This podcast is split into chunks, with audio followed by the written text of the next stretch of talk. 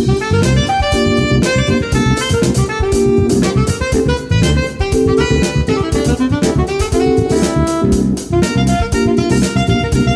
国のリスナーの皆さんこんばんは。内田まさです。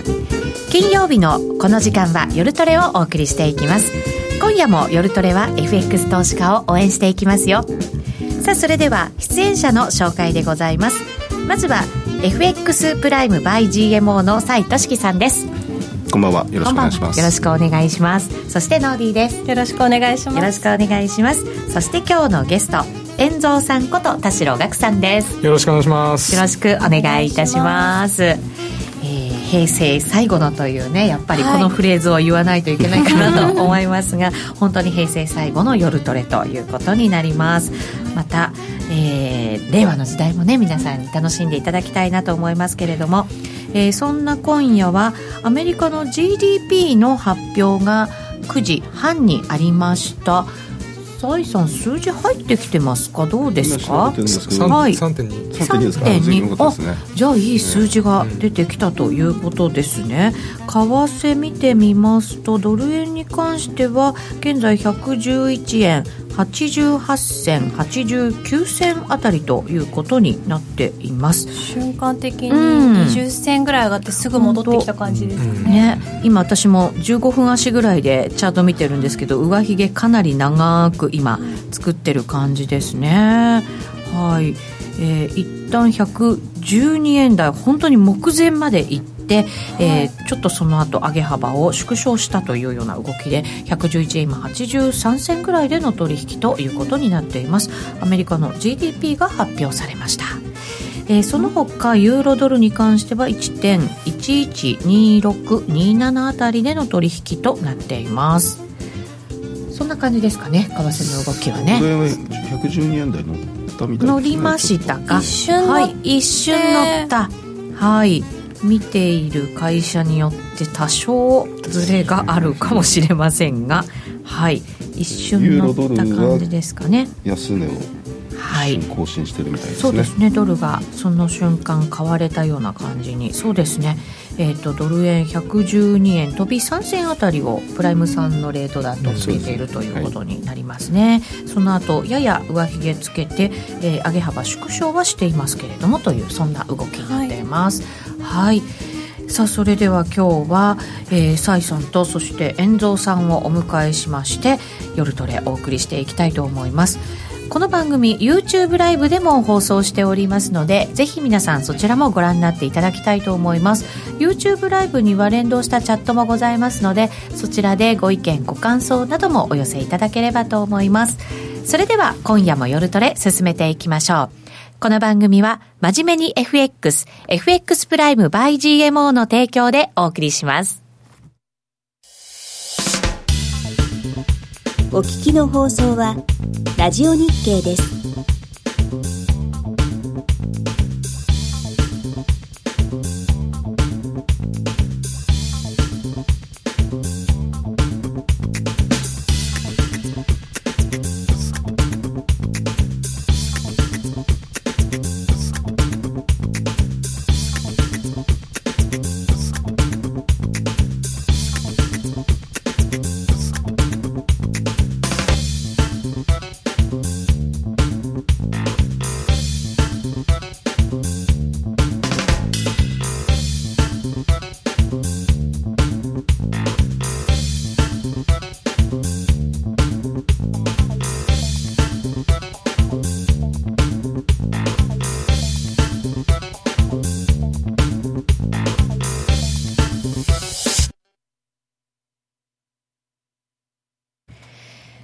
て、今日は遠蔵さんこと田代岳さんをゲストにお迎えして夜トレお送りしています。先ほどもお伝えしましたが、アメリカの1、3月期の GDP が発表されています。えー速報でもお伝えしましたが、前期に比べて年率プラス3.2%ということで、予想がプラス2.3%でしたから、その予想を大幅に上回った数字となりました。ただし、コア PCE ですけれども、前期に比べるとプラス1.3という数字、こちらは予想に比べると、えー、予想が1.4%プラスということでしたから、予想をやや下回る格好ということになりました。そして、1、3月期の個人消費ですが、こちらも予想を上回りました。前期に比べるとプラス1.2%、予想はプラス1.0%でした。それを受けまして、為替ですが、ドル円に関しては一旦112円台にタッチする場面もありましたけれども、まあ、急速にちょっと上げ幅を縮小しまして、現在は111円76銭、77銭あたりでの取引となっています。崔さん、改めて数字見ていただいていかがでしょうか？そうですね。はい、事前にあの予想は2.3%でしたけれども、うんはい、あのー銀行によっては2.9%とか上,、上振れの予想をしてたもんですから、はい、おそらくその発表に向けてですね、えーと、買われてた向きの理由が出てるのかなというふうに思われます。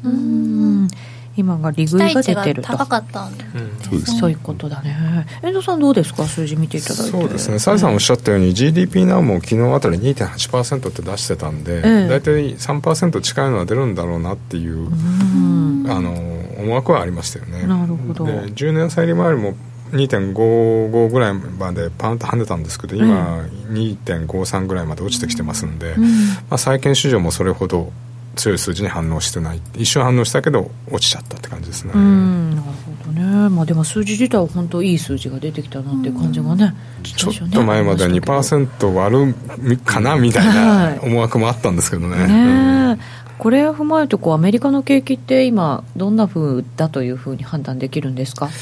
やっぱり目先は強いのが出て強いんですけど、あの昨日あたりちょっと気になったのは、はい、新規失業権申請件数が19万2000ぐらいから20万4000ぐらいかな、うん、に増えて、はい、大体多分そこが一番先に反応あの失業保険の申請ですから一番早く反応すると思うんで。失業した方々が申請して、はい。はい、でそういうのでもしかしてあの保険受給申請する人が増えて失業率がじわんって上がってきたりするといよいよ最終局面かなみたいな。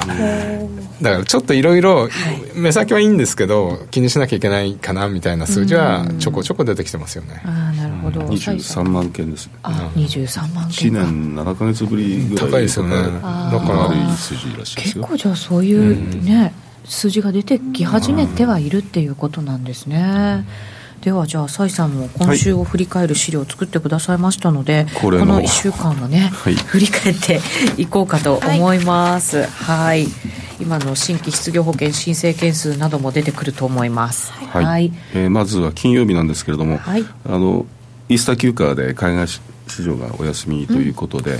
えー、今に終わりました。そうですね。先週もだからその時間も夜トレやってて、本当に動かなくて、はい、ただそのイースター休暇前のポジション調整と思われるような動きでですね、うん、加えてあのユーロ圏の PMI が、えーと、軒並み悪かったことから、はい、ユーロドルが、えーと、前日に下落してますね。うん。その PMI がやっぱり遠藤さんよくないんですよねヨーロッパ特に。ドイツの製造業とか悪いですよね、えー、だからやっぱりドイツとかは中国がに貿易やってるんで、うん、そういうとこが中国がいいのになんでみたいな。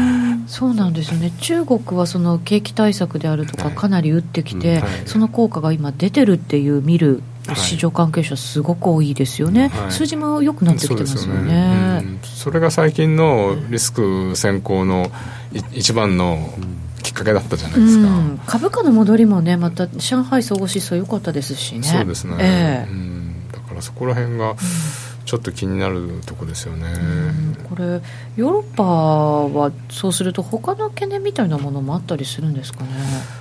まあ、ちょっとスペインの選挙とか週末 あるんですけどなんかそこら辺のところもあるし、はい、やっぱりそうですね。ブレグジットの問題ってどうなるのかなみたいなのもあるし、はい、結局ブレグジットって欧州も影響を受けますんで。うんからそこら辺があの本当にあのアメリカが良くて欧州が悪くてっていうのがユーロ売りになってますよね。うん確かに。ブレグジットまたね10月末まで先延ばしということなので、なんかいろいろまだまだ降らされる要素になりそうだなっていうね。3年ぐらいやったりして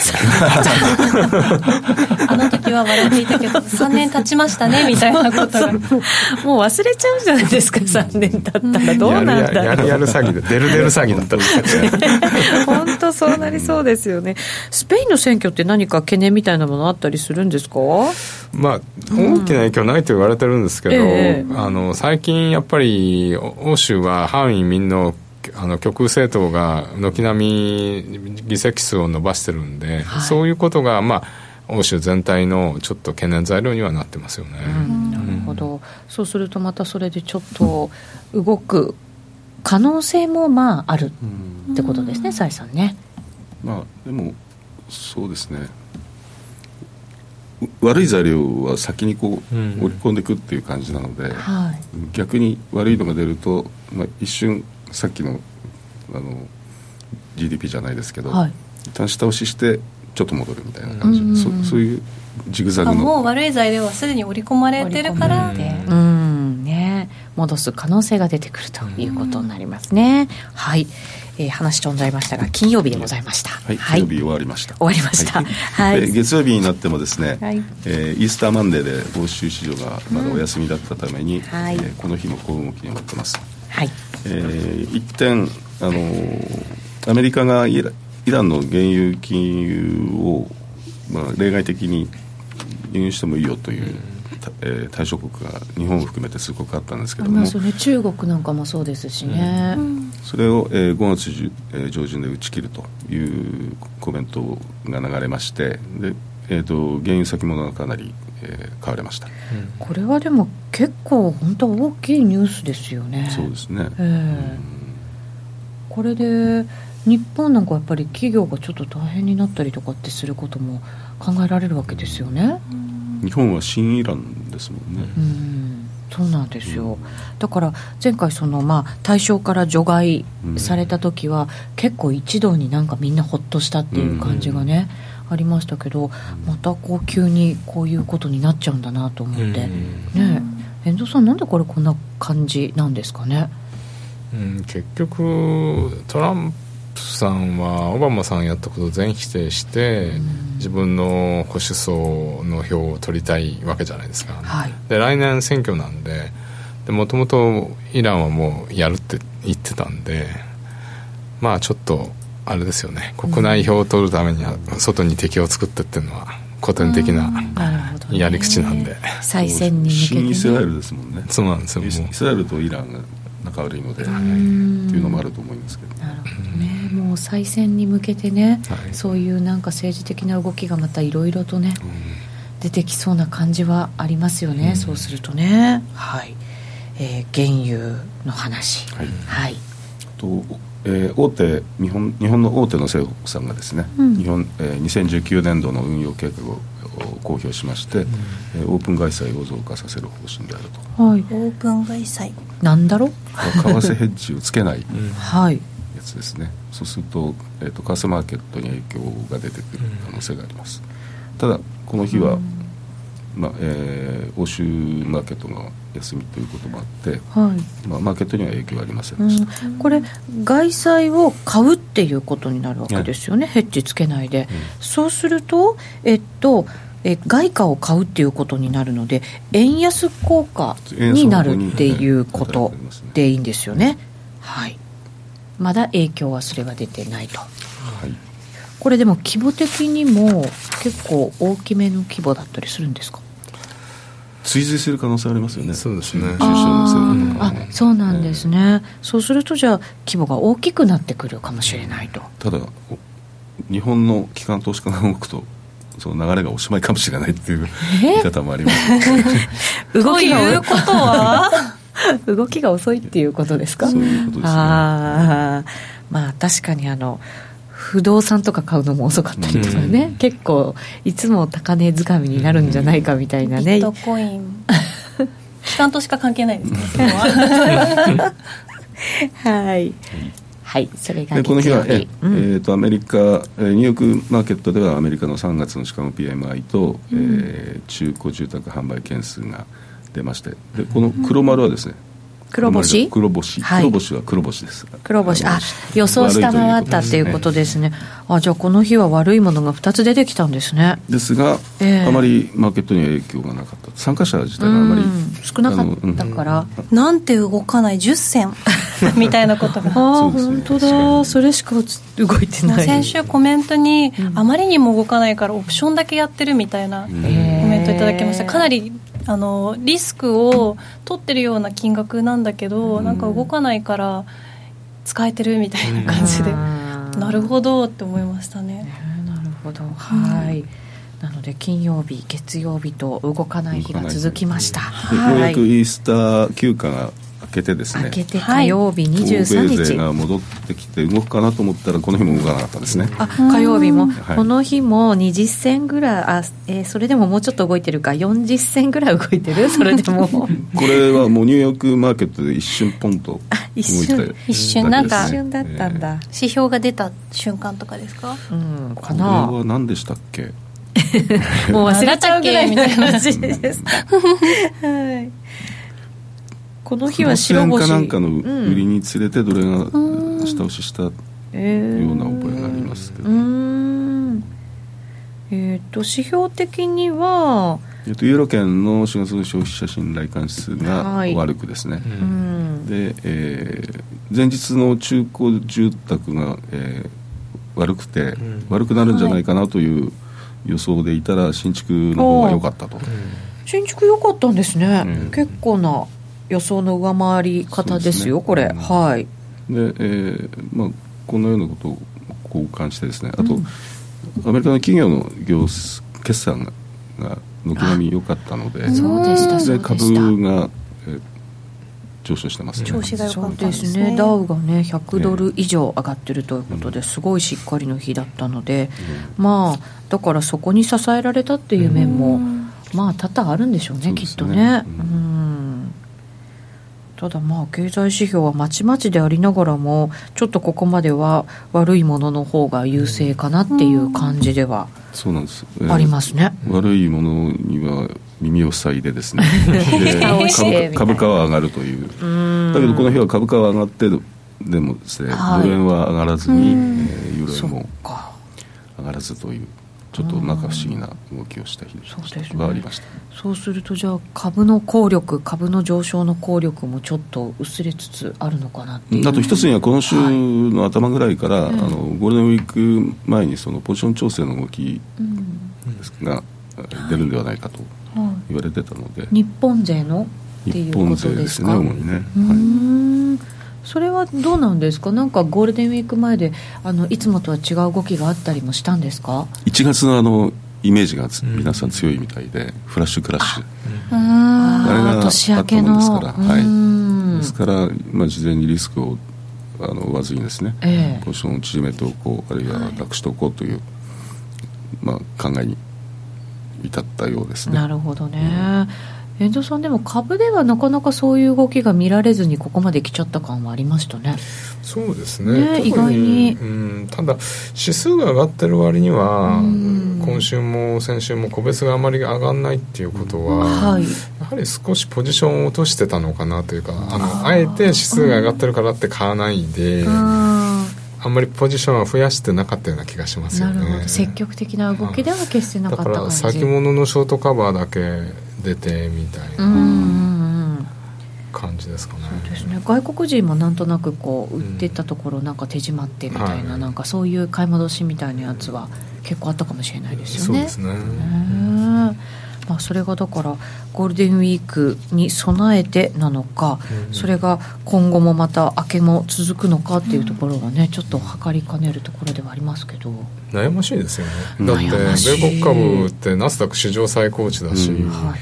上がっててドル円もまあ昨日落ちちゃいましたけど、一時112円40まで行って、そうなんです、ね、これショートしてたらまずいんじゃないのとか 思って買うと落ちるし、はい。だってあの、ね、クロス円だって結局落ちましたけど、10日間スワップ払払ったら嫌だよっていうのがそうなんですよ。そうなんですよ、ね、ショートは嫌だなみたいなのありますよね。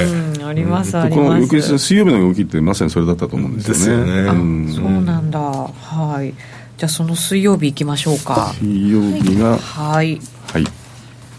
まずアジア時間にですね、はい、オーストラリアの第一クォーターの消費者物価指数が出まして、うん、が予想下回ったということでまず、えー、オージーが値を下げました、はい、オーストラリアもだからちょっと次は利下げじゃないのっていうね、うん、言われ方してますけど、うん、ただそこで利下げするまでも悪くないんじゃないのっていう見方もありながら難しい通貨になってますよね。本当だからあれですよね。こう次々にあの悪い数字が出てくると そこが売られてみたいな、はい、で次あの欧州が悪い数字が出たら欧州がユーロ売られてみたいな、なんかあの追っかけっこしてますよね。本当そうですね。悪いものを、うん、そうですね。あの、ヨーロッパ時間に入ってドイツの4月代以降が悪かったの。で、でこの段階で今度ユーロが売られて、はい。感じですね。そうですね。やっぱドイツの数字悪いのが出てくるとちょっとインパクトありますよね、そうですね。ね。はい。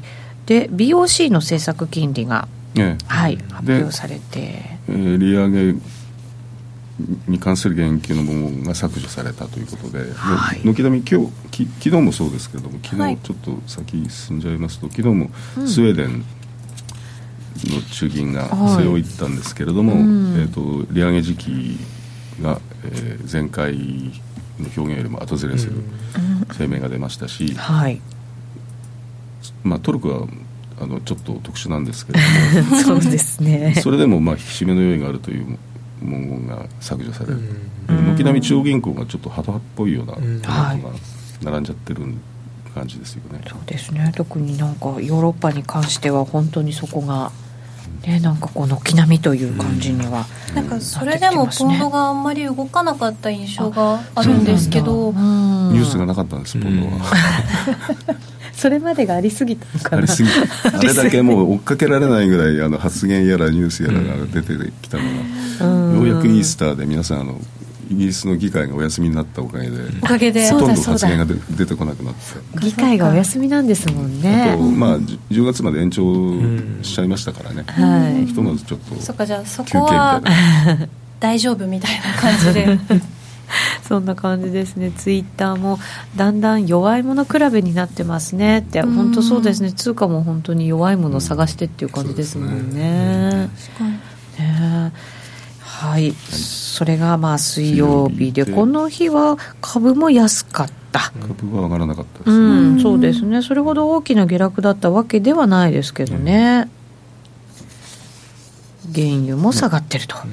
はい、前日にあの株も原油も上げましたんで、うん、まあ、利売りが優先になったそうですね。ただ、ね、ドル円に関しては112円40銭までこれは、ね、あの先ほどあの田代さんがおっしゃったように、そのこの日は11日分かな？そうです、キャリーで、はい、あのスワップコストがかかるというので、うん、でそれいやえーと、嫌がったショートの人が買い戻したのか、うん、それをあぶり出そうとして買いを仕掛けたのか、そっかだって1万通貨でも1000円ぐらいとかつきますもんねスワップが。そうですね。ね大きいよねなんかね。大きい。だって大きい10万通貨で1万円でしょ？ただその分あの、はい、バリューが変わって日が変わると、うん、スポットのレベルもそれなりに調整されて例えば10銭、うんまあ、だったら10銭も落ちるんです、ね、そのスワップの分、しかもその10銭分が結局落ちるのプラスアルファでフラフラッシュクラッシュになったらどうしようみたいなイメージで なかなか手は出せないですよね、実際は。本当確かにそうですね。はいえー、それがだから水曜日の動きだったと、はい、はい、いうことですね。木曜日に木曜日行きましょうか。はい、はい、昨日ですね。昨日ですね。はい。で昨日は、えー、まあスウェーデン先ほど言いましたようにスウェーデンとトルコ中銀が据え置いたものの、えー、両方とも売られるという結果になりました。うん、で、えー、ニューヨーク時間に入りまして3月の耐久財需給がこれは予想0点、えーと、予想が0.8に対して2.7と。大きく上振れたんですね、うん、で、えー、この結果を受けて一瞬ドルは買われたんですけれども、それで112円台また突っ込んだ感じだったいやこれはね朝違う、ね、あそうなんですね、ええ、そこまではいかなかった。これは朝40、うん、前の日に40の高値をつけて、はい、えー、丸5付近まで一旦押してですね、うんうんうん、で東京時間に一旦買われて24つけましたけれどもすぐに売りに押されて112円台を割ってですね。で111円の80銭から90銭ぐらいのもみ合いがついてたんですね、うんで耐久財受注が出て、まあ、上がるには上がったんですけど90ぐらいがもう重くてですね。あなるほど。そこが限界だったと。限界でで、うん、あのこれ同時に initial claims も出てまして、で、あの先ほど田代さんおっしゃったように、えー、23万件と悪い結果となったものですから、はい、これはボディーブローのように今度ドル売りが強まるすごいなんか久しぶりにドル円が動いてるって感じがしましたね、本当だね。1円近く、動いてるは違うか。前からも動いてない なんかここ2日間が先週とかがね、なんかもう1ミリも動かなかった感じだったんで。確かになんかパッて見たら112円台とか入ってて うおって思って。あれって思いましたよね。チャートがグッて伸びてたりするとちょっとびっくりしたりとかね、今週は何回かそういうパターンがあったかなっていう、うん、チャートを見るとですねずっとなぎなぎになってたんですね。チャートを見るとなぎはい。チャート。はい、ドル円のチャートですドル円のチャート、はい。これは1時間足。1時間足ですけども、ずっとなぎが続いてですね、はい、本当になぎ今週に入ってそのゴールデンウィーク前に売りが出るだろうという話が出始めて、はい。うん、でこれ最初にピッとこう陰性が出てるのはこれ東京時間に輸出が売ったという言われてました何が売った輸出輸出が、ええ、ああそうなんですね。で、まあ、売り終わると買い持ち上げられてレンジに戻ってで翌日もまた下げる局面があったんですけどまた買われてというような動きがついてたんですね。ね本当に底堅い感じはね、ありましたけどそこからぐっと上に行ってまた今度は下に来てこの40から、うん、えー、一旦この70ぐらいまで下げたもみ合もみ合ったところで、えー、先ほどの耐久財受注が出て上げてで initial claims が悪いぞっていうことで徐々に落ち落ちるんですね。でこの60付近を抜けてストップロスを巻き込んでガガガとああ36銭まで。したという感じですね。うん。今は、まあ、ちょっと戻し加減ではありますけどね、うそうですね。今日はずっと戻してますね、方向感でも遠藤さんちょっと難しいですねこれね。あのー、リスクオンなのにドル高だったんですよね前半が。株上がってるのにドル高で普通リスク先行の時ってドル安になってユーロとかオージーとか新興市場が上がるのに、はい、今回株だけ上がってんのにドル高で新興市場の通貨とか叩き売られてて。そうですね。確かに弱かったですね、はい、で本当はそういう時って嫌だなって。やばいんじゃないのとか思うんだけど。リスク回避にね動いてるような違和感ってめちゃめちゃありましたよね、はい、株と為替の動きがなんか一緒にならないっていうか、うだから指標もすごい強いのが先ほどさやさんおっしゃったようにいいのが出てるのに新規失業保険申請件数が23万件とか驚くような数字が出ちゃってすごくなんかちぐはぐでちょっとどっち行ってもおかしくないかなみたいな怖さはありますよね。そうですよね、うん、ただまあこの為替の動きから見るとやっぱりちょっとリスク回避の方が強いのかな。為替的にはそんな感じですよね、ね、感じですよね、うん、株が上がってるからよくわからないっていうところなのかもしれませんけど、うん、で結構気にしててあの韓国の GDP が悪かったんですよ。韓国の GDP? 韓国なんか見ないでしょ。う すいません。ちょっと見て。意外にねコリアン円とねドル円とか日本株って連動するんですよ、えー、あの韓国って日本より開放経済で輸出にすごい頼ってるじゃないですか。だから炭鉱のカナリアなんですよね。多分日本より先に崩れると思うから中国がやばい時はなんかアジア通貨危機の時とかも韓国ね、やっぱり大変だったんですもんね、やっぱりね、そうか。そこはちょっと見ておかないといけないですね、すね、中国が回復するなら韓国回復するはずなんですけど、まあ、タイムラグなのかもしれないけど、えー、なんかちょっとそこら辺が嫌かなみたいな。携帯とかもあんまりあれだからサムスンとかも決算よくなかったりするじゃないですか。そうするとやっぱりちょっとね、うん、きついんですよね、韓国は、うんそうかそこはちょっと見てなかったです。株価だけは時々見てたんですけど。多分本当に世界的に景気が悪くなるならあそこ一番弱いから先に行くんじゃないですか。あと台湾の台湾はあれじゃあの半導体じゃないですか、はい、TMC あのあれとかが崩れるんであそこ見といた方がいいかもしれないですね、ね、半導体はでもなんか在庫調整も終わって、はい、今いい感じに戻るんじゃないかっていう見方も出てきてる中ですけどね。あの年ま、この、あの年後半に半導体相場が来るんじゃないかっていうのは、もともと CPU がインテルが増産できなくてあの半導体ばっかり余っちゃって暴落して、うん、パソコン出ないぞっていうのがあの CPU が増産できるようになっていよいよパソコンが増産できてなおかつ今年って Windows7 のあのサービスが終わるんで、天然の企業の借り換えが増えるんで、いよいよ後半上がるみたいなのが、あの一番楽観的なシナリオですけどね。そうか。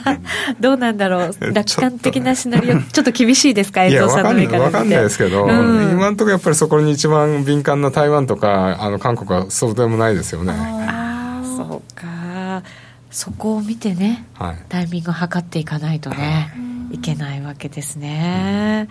はい、えー、日本の株式市場は景気敏感株みたいに聞く時があるけど、うん、韓国株式市場はカナリアかというコメントがね、うん、確かにそれはちょっと頭に入れておかないと、ね、いけなさそうな気がしますね。はい、はい。そうすると木曜日まで来まして、あの ヨーロッパ、まあ、もちろんスウェーデン、トルコの話もありましたけど、日銀の金融政策決定会合も、ね。えー、木曜日の日、昨日ですよね、まさにあって、それはでもちょっとドル円を動かす要素にはなったんじゃないんですか？うん、どうなんですかね、逆に下下がりましたもんね、結局、結局は。株上がったんですよね。株は上がりました。そこからじわじわとね。そう。でもドル円は上がっていかなかったんですよ。そう。逆の動きしちゃったんですよそこもまた。ガイダンスでその時期を、えー、あのマーケットに知らしめるためにあえて、うん。2020ででしたっけ、うん、少なくとも2020年の春、うん、低金利続けますよとか、うん。えー、あと金融緩和の効果を、えー、持続させるためにその的確担保を広げるみたいな、はい、まあ円が売られそうな話ではあったんですけど、全然ドル上がらなかったんですよね、上がらなかったですね、い一瞬上がってその後だらだらだらと下がっちゃった感じですかね、そうなんですよね。ね遠藤さんどういうふうに見てました？うんだから結局そのなんていうのかな株価はあのー、なんとか持ってるんですけど本当為替見ると ちょっとなみたいな。うん確かにね、うん、なんか楽観視はできなさそうなね。そうなんですよね、ね、あの ETF の貸し株みたいな話も出てきたじゃないですか、うん、あれ最初に見た時にあれ売り圧力にならないのかなと思って、うんちょっと心配にはなったんですけど、まあ、流動性をね、うんね、供給するという意味では、うん、マーケットにとってはプラスっていう判断なんですかね、今のところね。割とあのニュースはスルーしましたよね、そんそんなに、うん、そう。結構引っかかったんですけどね、私ね、あとまたあの2020年春とかっていうふうに、詳しく出しちゃうと、なんとなくそこも意識されちゃうなみたいな、最初だから、あれ、大丈夫かなみたいな。確かに、黒田さんいましたっけ？2020年春まで。あれ？少なくとも。まだい。ましたっけ？はい、そうなはい一応変更してきてます。ワイドです、うん、はい。ねだからまあそれはちょっとね為替と株の動きをまた全然別なものにしちゃったなっていうね、もしかしてあの令和はドル高リスクオンなのかもしれないじゃないですか。ドル激強ってことですね。そう激強ドルの一人勝ち。本当時代も変わって、はい、ちょっとそれも変わる。はい。パターンが変わって、うん、今もうすでにドル一人勝ちなんですけどね。ねドルインデックス本当に新興国通貨に投資する意味がないぐらいなんかこうドルというかアメリカが強い安定してるで利利息も原油が上がっててもドル高だしとりあえず 2.5%10 年債あるじゃないですか、はい、で欧州より高いじゃないですか。だったら別に米国債でいいんじゃないのみたいなってとこありますよね。ね結果そういう感じになってきちゃいますよね、はい、だからこそなんかアメリカの経済統計がちょっと嫌な数字が出てくるとね、うん、なんか嫌な感じはしちゃうんね。それもあって金利がなかなか上がらないんですかね。そうなんですよね。あの債券市場はちゃんとそっちの方を見て 上がらない方向に。はい。見てるわけですね。トランプさん頑張れば頑張るほどドル高になってしまうという。トランプさんはねドル高にしたくないんでしょうけどね本当にねそうするとなんか日本とかにねなんかこうい。ろいろ言ってくるっていう口先介入みたいなものがね、はい、どんどん激しくなるんじゃないかと思ってあと通商交渉もね、はい、厳しくなるんじゃないかと思って嫌な感じなんですけどね。あれ麻生さんの口っぷりは出た感じですよね。そうですよね。為替の話が、はい、何ですか？何ですか？通商交渉で、うん、通商交渉で為替の話は出たかどうか言えないみたいなこと言言えないってことは出たね。それ出たね。今日でも安倍夫妻とトランプ夫妻食事してんじゃなかった。これからですよね。あそっか令和最初の国賓です、うん。とや。なるほどね。そうかそうか。トランプさんの奥さんあの誕生日なんですよね。えあそうなんですか。今晩？あ今晩。今日？4月26日、うん何お土産持ってったんでしょうね。それ重要ですよね。本当大事ですよ、うん、はい。素敵なものじゃないとね、うん、奥様がね喜んでくれないと。喜んでくれると今回はちょっと数値目標なしかもしれないですよね。考えたでしょうね。それね安倍さんもね政府もね頭悩ましたでしょう。多分いろいろ高級そのものは持ってますからねきっとね。そうなんですよね。ね夫人は、まあ、そんなふうに話も進めてきましたが、はい、一旦お知らせを入れてまだまだお話伺っていきたいと思います約定力で選ぶなら FX プライム by GMO。レートが大きく滑って負けてしまった、システムダウンで決済できず損失が出た、などのご経験がある方は、ぜひ FX プライム by GMO のご利用を検討してください。FX プライム by GMO では数多くの勝ち組トレーダーが認める約定力と強靭な FX サーバで安心してお取引いただけます。現在 FX プライム by GMO のホームページでは勝ち組トレーダーのインタビュー記事を公開中。勝ち組たちの取引手法を学びたいという方はぜひ真面目に FX で検索を。株式会社 FX プライムバイ GMO は関東財務局長金賞第259号の金融商品取引業者です。当社で取り扱う商品は価格の変動などにより投資額以上の損失が発生することがあります。取引開始にあたっては契約締結前交付書面を熟読ご理解いただいた上でご自身の判断にてお願いいたします。詳しくは契約締結前交付書面などをお読みください。お聞きの放送は、ラジオ日経です。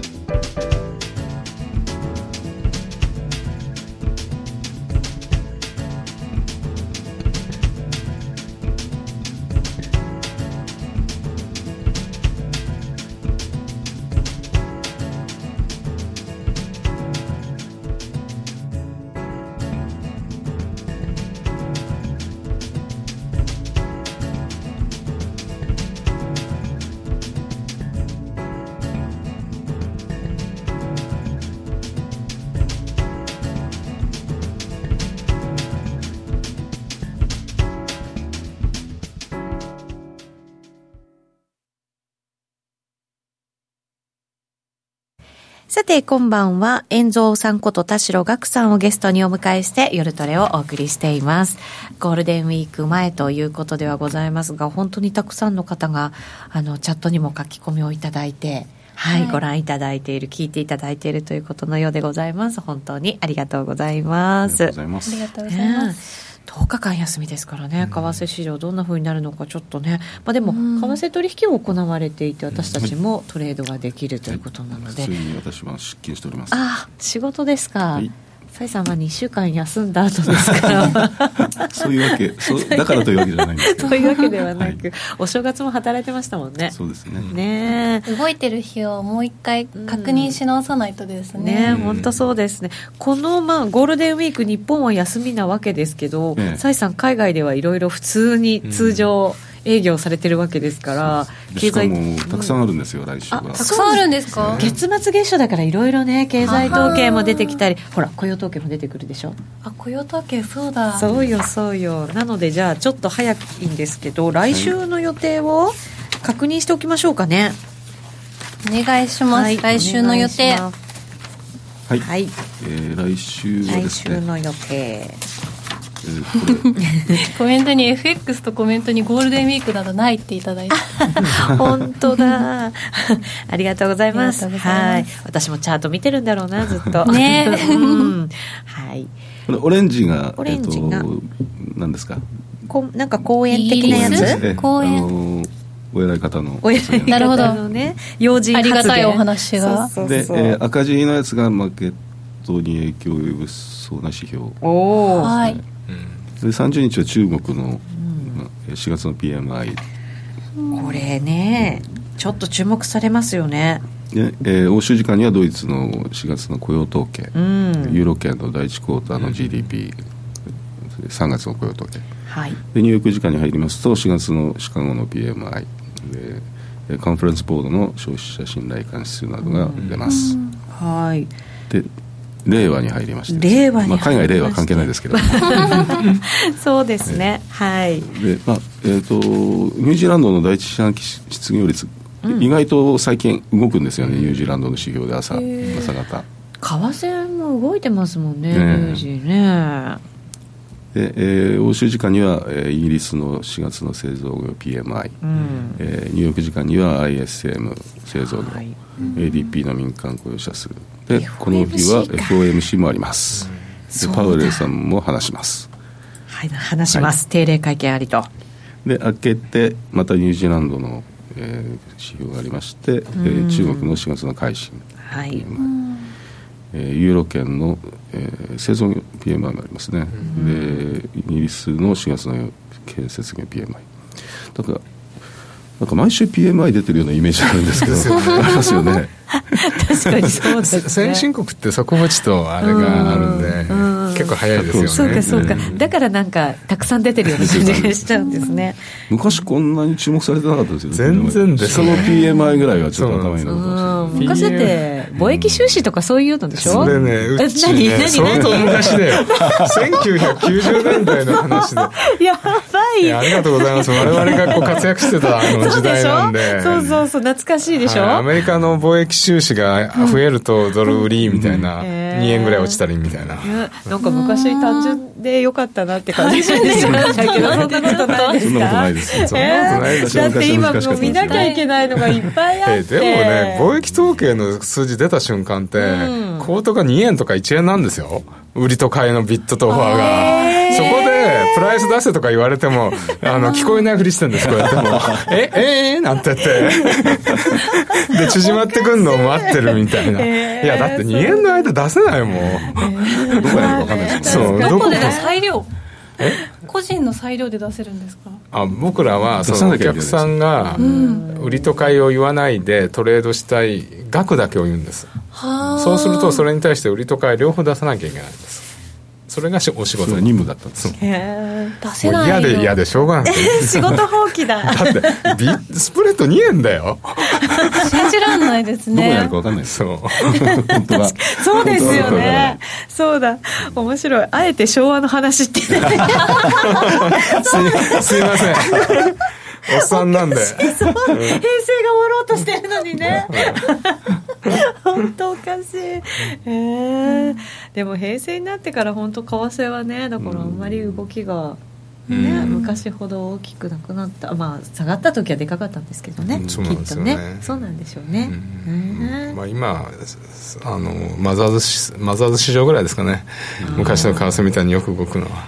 うんそうか。それにしてもでも崔さんなんかここまでいろいろ経済統計聞いてきましたけどなんかいっぱい本当出てきますねね。来週本当てんこ盛りなんですよね。ね、うん、毎日のようにしかも、ね、でそして5月の3日金曜日には、はい、えー、アメリカの4月の雇用統計。そうですね。ISM 非製造業景気指数とかありますね。まだね雇用統計になんかこうちょっと微妙な数字が出てくるなんていうことは先なんでしょうけれどもねちょっとなんとなく注目はされつつあるかもしれませんね雇用統計もね、うそうするとね、えー、なんだかんだ言ってね。なんだかんだ。注目は動かないけれども注目されているうそうですよね。この中でじゃあ崔さんどうですか？どれに一番注目しなきゃいけないんですかね？気をつけなきゃいけないとすると。やっぱり欧州の方の PMI とかに反応が最近、あの反応しますんで、はい、そっちの方は気をつけたいかなという。あとはあれですね木曜日の initial claims、うん、今週悪かっただけに来週どうなるのかってちょっと。新規失業保険申請件数、はい、はい。これもちょっと要注意そうですね。ですね。悪かっただけにということです。遠藤さんどのあたり注目するんですか？そうですね、うん、やっぱり PMI の数字とかあのや最近あのオセアニアも弱いんでニュージーランドとか、はい、あのもそうなんですけどやっぱりその新規失業保険が上がりだしてその後失業率が多分上がりだすと思うんですよ。だからこれから悪くなる時って雇用者数じゃなくて失業率の上昇が多分気になりますね、ああ確かにねそこがね、うん、雇用が崩れちゃうとやっぱり多分小売りとかもダメになるからそこがターニングもしも悪くなるんならそこがターニングポイントかなって気がするんですよね、そうですね、そこがちょっと悪くなるとなんとなく、嫌な感じですよね。最後の砦みたいなところがね、そうなんですよね。雇用統計ですもんね。えーと、ゴールデンウィーク中ではございますが5月3日金曜日夜トレももちろん、あります。通常営業と。はい、はい、いうことでございますので、えー、お時間がある方はぜひご覧になっていただきたいなと思います。またコメントも寄せていただけると嬉しいなと思います。はい。ソさんはだから番組にも出るんですかね？あれ？違うのかな？あ3日は違う。3日は違いました、残念ながら。はい。あの会社には出ておりますけど。あそうなんですね、はい、はい、なるほど。まだまだたくさんの経済統計があるということなので、えー、ゴールデンウィーク本当にゆっくり休めないなというトレーダーの方々も多いかもしれないですね、はい、FX に関してはね。はい。さてじゃあそれを踏まえて、えー、先ほどドル円のチャートちょっと見ながらあ動き追ってきたのでその他のところも蔡さんと遠蔵さんに見ていただきながら今後の方向性を考えていこうかなと思います。ユーロドルいきましょうか。ユーロはあのこれも2017年、はい、違うの見てました。ドル円と同じ形してると思ったら ドル円でした。はいユーロドル。石田さんがユーロっていうからユーロ。ですよね。あ蔡さんに責められた。優しい蔡さんに。はい。じゃあユーロドルですまあえーと、1.11台ということでこれ2011年代の以来の、えー、水準まで戻ってきちゃったんですね。でまああの落ち方が急な時というのはある程度戻る局面もあるでしょうけれども、うんはい、ちょっと買う材料がなさすぎますよね。ですね。そうですね。あんなに元気あったのにユーロ？本当その元気だったところのその前のレンジにも戻ってきちゃった感がね、下抜けちゃってるんですね。そうですよね、うん、ありますもんね。ねえ。遠藤さんはこのユーロの方向性ってどう見てます？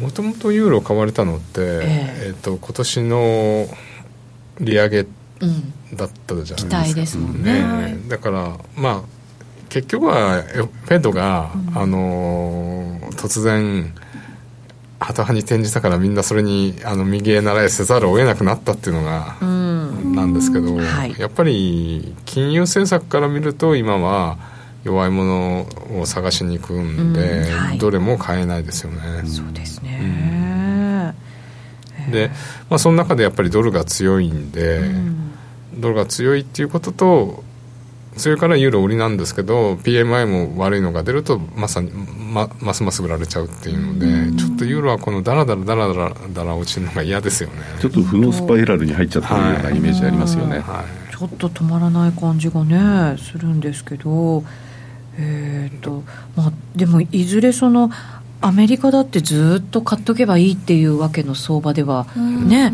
うん、なくなる時が来ると思うのでその時は相対的にやっぱりユーロが反発してもおかしくないのかなと思ったりもするんですけどね。なんでしょうね。ブレグジットが落ち着くとか？とか？そこ？得意 の円買いになっちゃうかもしれないじゃないですか。次は円ありありえますね。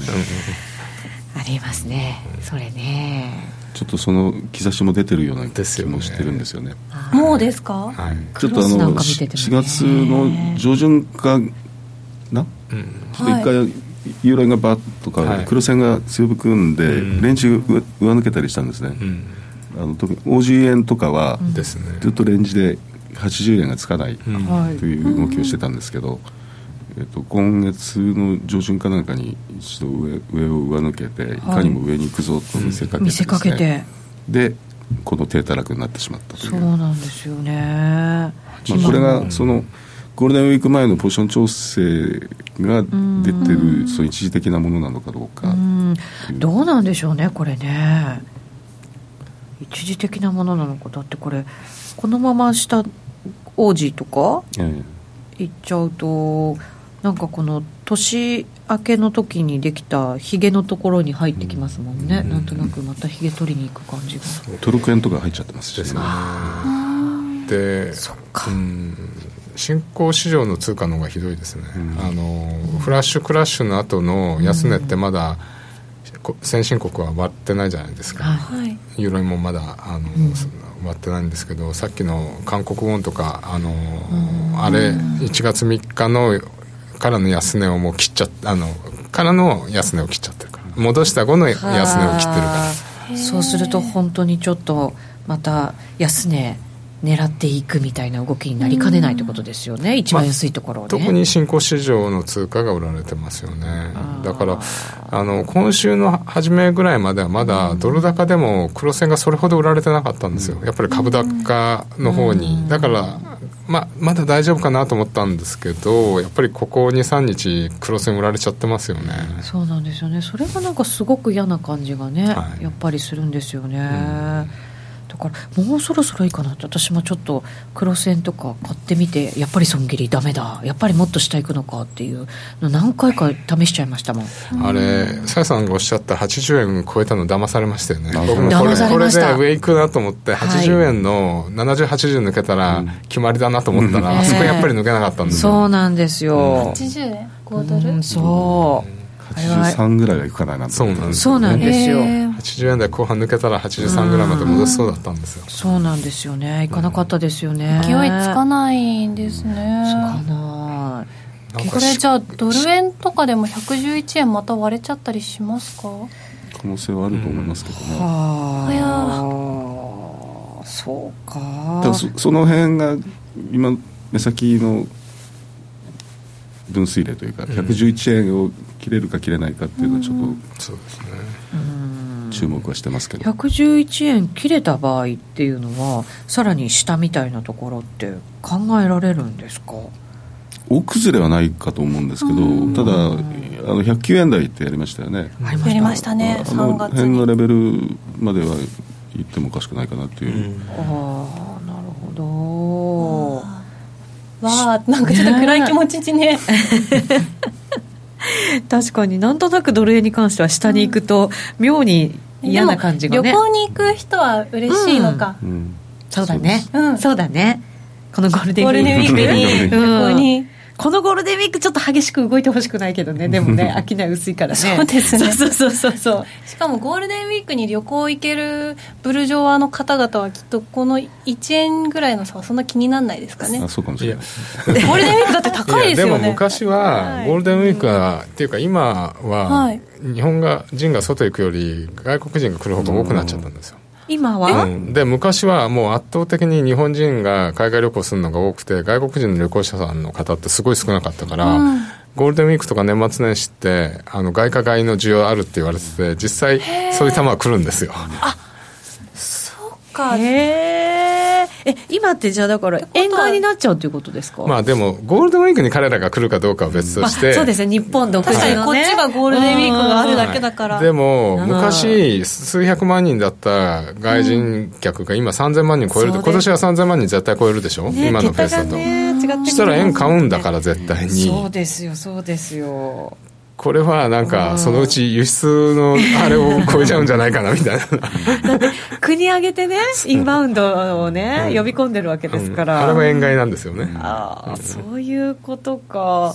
じゃあ前に増してなんかちゃんとした対策取らないと 円高になっちゃいます、ね、これから指標は外国人がいっぱい来るときは、あの円買いになるから気をつけようみたいな。そういうことか でも本当にもうなんか普通に外国人の方々東京にいたら、ね、もう本当に来てくださってますよねたくさんね、ん、ありがたいです。うちのなんか家の近所にもそのビジネスホテルがたくさんあるので、もう毎朝みんなガラガラ引いて、ね、普通の平日で特に休みじゃなさそうな時でも、もういっぱい来てくれてるから。電車がコムコムだってコムコム日本安いですよね、はい、そうものすごくものすごく。あの500円とか800円でまともなランチ食えるのって日本だけだと思います。あの通貨の値上がり率みたいな国別に比べた時にこう日本のこの20年30年の変わらなさみたいなことを考えると、はい、超お得ですよね。だってサンドイッチが2000円3000円とかするようなねアメリカとか、ね、なんか欧州から来たら、うん、500円で飲み物とサンドイッチが、うん通に食べれたり飲めたりしますからね。物価変わらないんですもんね日本ず昭和の昭和の話していいですか？あの僕1998年にロンドン出張行ったら、はい、その時250円だったんですよ。ああドル円ドル円じゃないとポンド円。が。であの地下鉄初乗り3ポンドとかね、うんうわ高い。ランチが123ポンドだから3000円とか、ね、えー、無理。いやこの国ちょっと住めないわみたいな。無理無理無理無理、えー、昔から高かったですねロンドンは、ね、まあサイさんもご存知だと思うんですけど。でもそれだけお給料も高いっていうこと？ロンドンの人たちは高いんじゃないですかああ、うん、そうか、うん、だからなんか外食が高いから、うん、ああいうとこロンドンの人が自炊するって言いますよね。安いあのスーパー行けば安く買えるんで、ね、1か月1万円生活できる国ですからって ありましたちょっと無理な感じの。そうそうそう雑草食べないと1万円で暮らせないやつ、ねさて、時間も限られてきますので、はい、遠蔵さん、はい、どうしましょう、このゴールデンウィーク、どんなふうに攻めますか、為替。うんそうですね、うん、だからどっちも行くと思うんで僕はまだレンジをブレイクしなくて、なんとかいけんじゃないかなと。それはまだ、あの米国株が崩れないから、うん、だからあそこが崩れないでいてくれれば、振らされてもレンジ取れていいかなっていう少しね下突っ込むかもしれないけどと思ってるんですけど。株を見つつな感じですかね。はい。さやさんゴールデンウィークの注意点。うん。欧州株強いじゃないですか、はい、あれはなんでなんですかねドイツとか10連投とかしてましたもんね。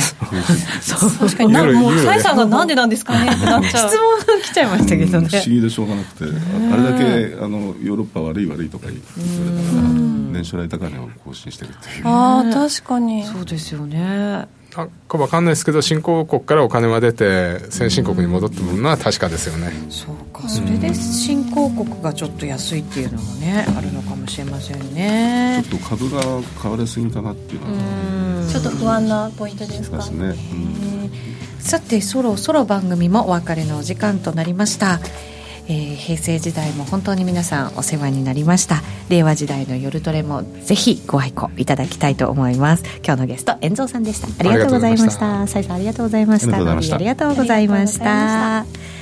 この番組は真面目に FXFX プライム by GMO の提供でお送りしました。